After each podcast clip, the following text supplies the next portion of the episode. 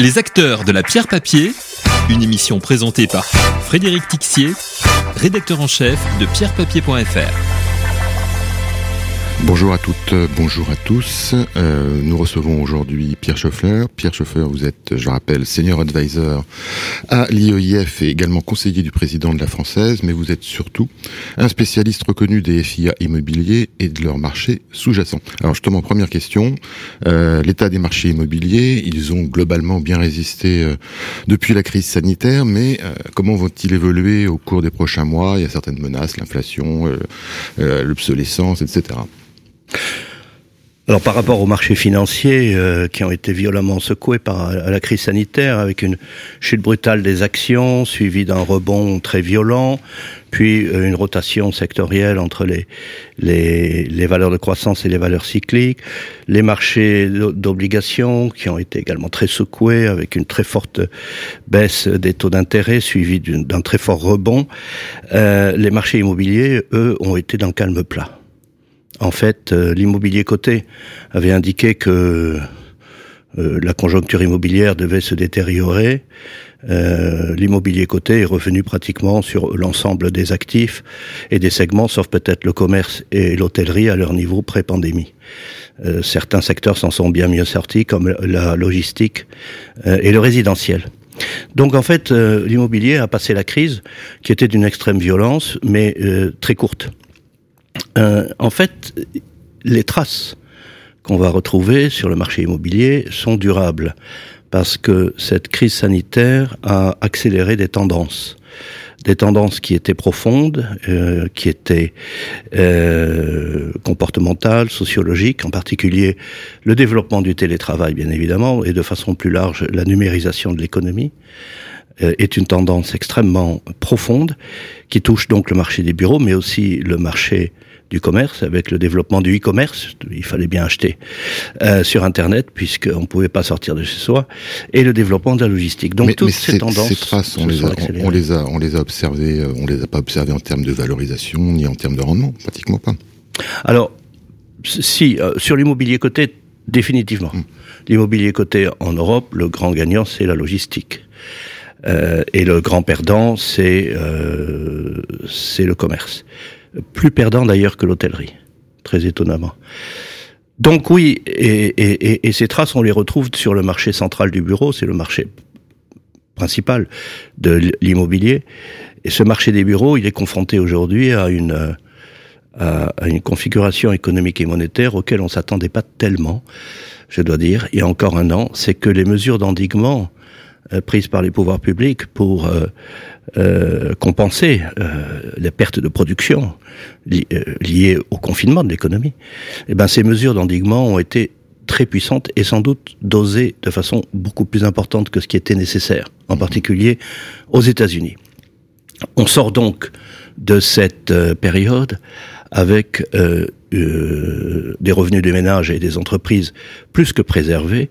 Ils ont constitué un trésor de guerre et on le retrouve aujourd'hui dans une demande extrêmement forte pour des biens, pour les biens d'équipement, ce qui se traduit par une inflation très élevée, des goulots d'étranglement puisque finalement l'économie a dû ressortir tant qu'elle pouvait de cette période euh, de confinement et, s'en est sortie malheureusement avec des goulots d'étranglement très puissants à l'échelle de l'économie mondiale. Les frontières étaient fermées et donc de l'inflation, beaucoup plus d'inflation que prévu, beaucoup plus.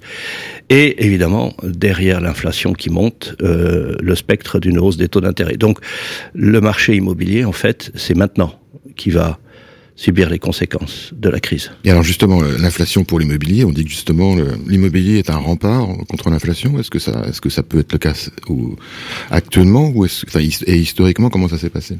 Alors l'immobilier est un rempart contre l'inflation, incontestablement. Alors pas de partout, pas, pas dans tous les pays, et pas toutes les formes d'immobilier de la, de la même façon. Il faut être un peu plus nuancé là-dessus. Euh, le logement, l'immobilier résidentiel offre une couverture euh, forte contre l'inflation.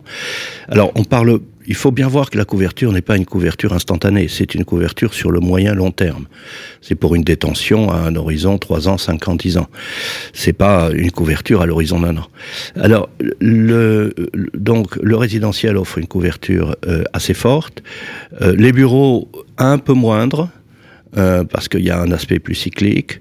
Euh, le commerce offre une très très très très bonne couverture contre l'inflation, et on le comprend pourquoi, puisque le commerce, effectivement, c'est lié à la consommation des ménages et donc à l'inflation, donc euh, dans les deux sens.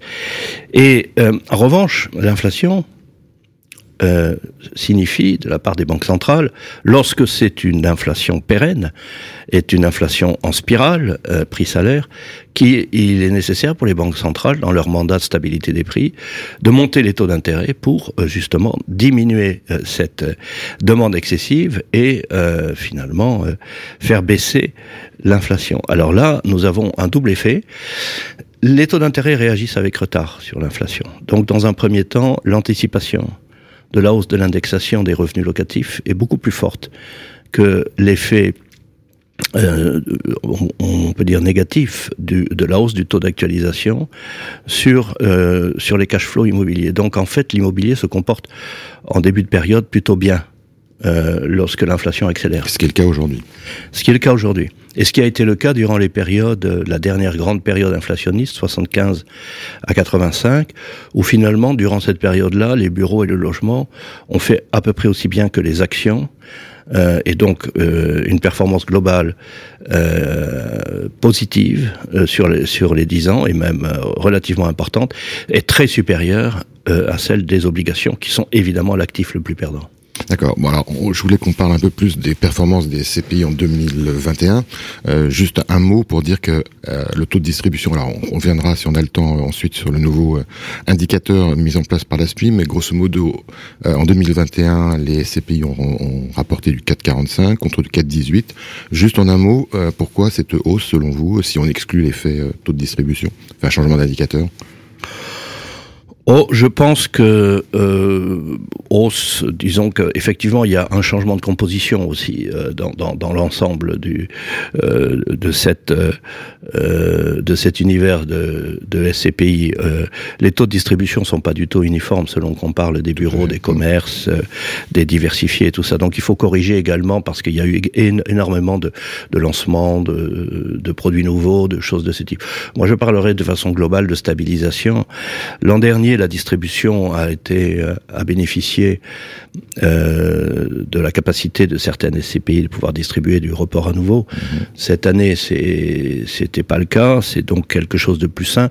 Je pense qu'on a une stabilisation du taux de du taux de distribution et euh, et, et c'est tout à fait caractéristique du fait que sur le marché de l'immobilier physique, on a eu une stabilisation des taux de capitalisation.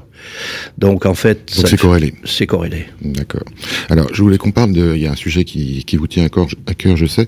Euh, donc on a parlé de la, du nouveau taux de distribution, mais il y a surtout aussi une autre réforme qui a été engagée par la SPIM, c'est une nouvelle catégorie pour les CPI, euh, mais qui ne s'accompagne pas en fait. Euh, comme vous le disiez, il y a de plus en plus de disparités entre les CPI, mais on a l'impression que les indicateurs de risque, et vous avez travaillé dessus, ne reflète pas euh, cette différenciation de risque entre chaque stratégie de SCPI. Qu'est-ce qu'il faut, qu'est-ce que vous en pensez? Alors, la chose intéressante avec euh, l'arrivée euh, finalement de la régulation PRIPS, qui a obligé d'avoir un, un normalisé, quel que soit le, fonds commercialisé, l'objectif final étant de faire un marché unique de l'épargne en Europe. Euh, c'est que euh, Prips euh, euh, essaye d'englober dans une même méthodologie des choses très diverses, comme des fonds monétaires ou, des fonds constitués d'options. Donc en fait, l'immobilier à l'intérieur de Prips se trouve en classe intermédiaire et finalement la discrimination est très faible. Tout l'immobilier se retrouve à peu près dans la même classe. Qui est intermédiaire entre celle des obligations et celle des actions. Donc PRIP, c'est insuffisant pour donner, euh, c'est un outil trop grossier pour donner la bonne vision du risque sur les... Alors, la classification économique euh, proposée par la SPIN, c'est un affinement de, de, la classification précédente, où on avait uniquement bureau, commerce diversifié et spécialisé. Maintenant, on est un peu plus fin, on a une spécialisation avec euh, logistique, euh, parc d'activité. En fait, la même, la, la même classification économique qu'on a dans le monde institutionnel avec les indices MSCI.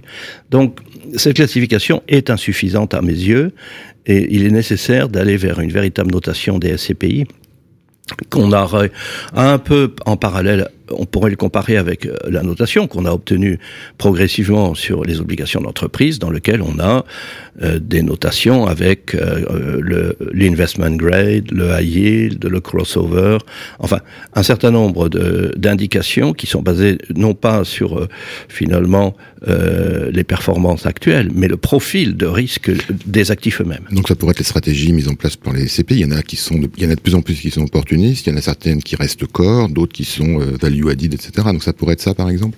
absolument. La grande difficulté, c'est que il faudrait pour, faire bien, évidemment, que chaque immeuble soit noté. Et la notation des immeubles est un sujet très complexe, même si euh, certaines PropTech s'y attaquent aujourd'hui euh, avec un certain succès. Néanmoins, effectivement, au moins au niveau des stratégies, euh, comme comme tu le dis, il faudrait, comme vous le dites, il faudrait au moins que ces stratégies soient bien identifiées et clairement identifiées au-delà des secteurs économiques. D'accord. Alors dernière question parce qu'il nous reste une minute. Euh, je voulais, vous êtes un observateur du marché des gestionnaires d'actifs. On a dit il y a de plus en plus de nouveaux produits, il y a des acteurs traditionnels qui résistent, euh, mais on a l'impression qu'il peut y avoir un mouvement de concentration euh, au sein des gestionnaires d'actifs. Vous en pensez quoi? On va arriver sur la montée en puissance de nouveaux acteurs ou au contraire euh, la consolidation des anciens, si je puis dire? Ah, Je crois beaucoup à la consolidation. Il y a environ 50 sociétés de, de SCPI aujourd'hui. Euh, c'est beaucoup, c'est beaucoup pour euh, 50 sociétés de la CPI pour une centaine de véhicules. Ça, c'est, c'est, c'est pas, c'est, enfin le secteur n'est pas à maturité du tout. Euh, il va se concentrer. Mais il va se concentrer au profit de qui justement? C'est la grande question. Alors au profit des gens qui, seraient qui seront capables de gérer de grands véhicules, parce que les SCPI vont devenir des grands véhicules. On l'a vu l'an dernier avec la consolidation de certains grands véhicules. Euh, maintenant, des, on a des SCPI qui font 4 milliards d'euros. Euh, c'est une taille normale pour un fonds immobilier, et donc c'est vers là qu'on va aller. Donc l'avenir est aux grosses SCPI. Pierre Chauffeur, merci. Merci. Les acteurs de la pierre papier, une émission présentée par Frédéric Tixier, rédacteur en chef de pierrepapier.fr.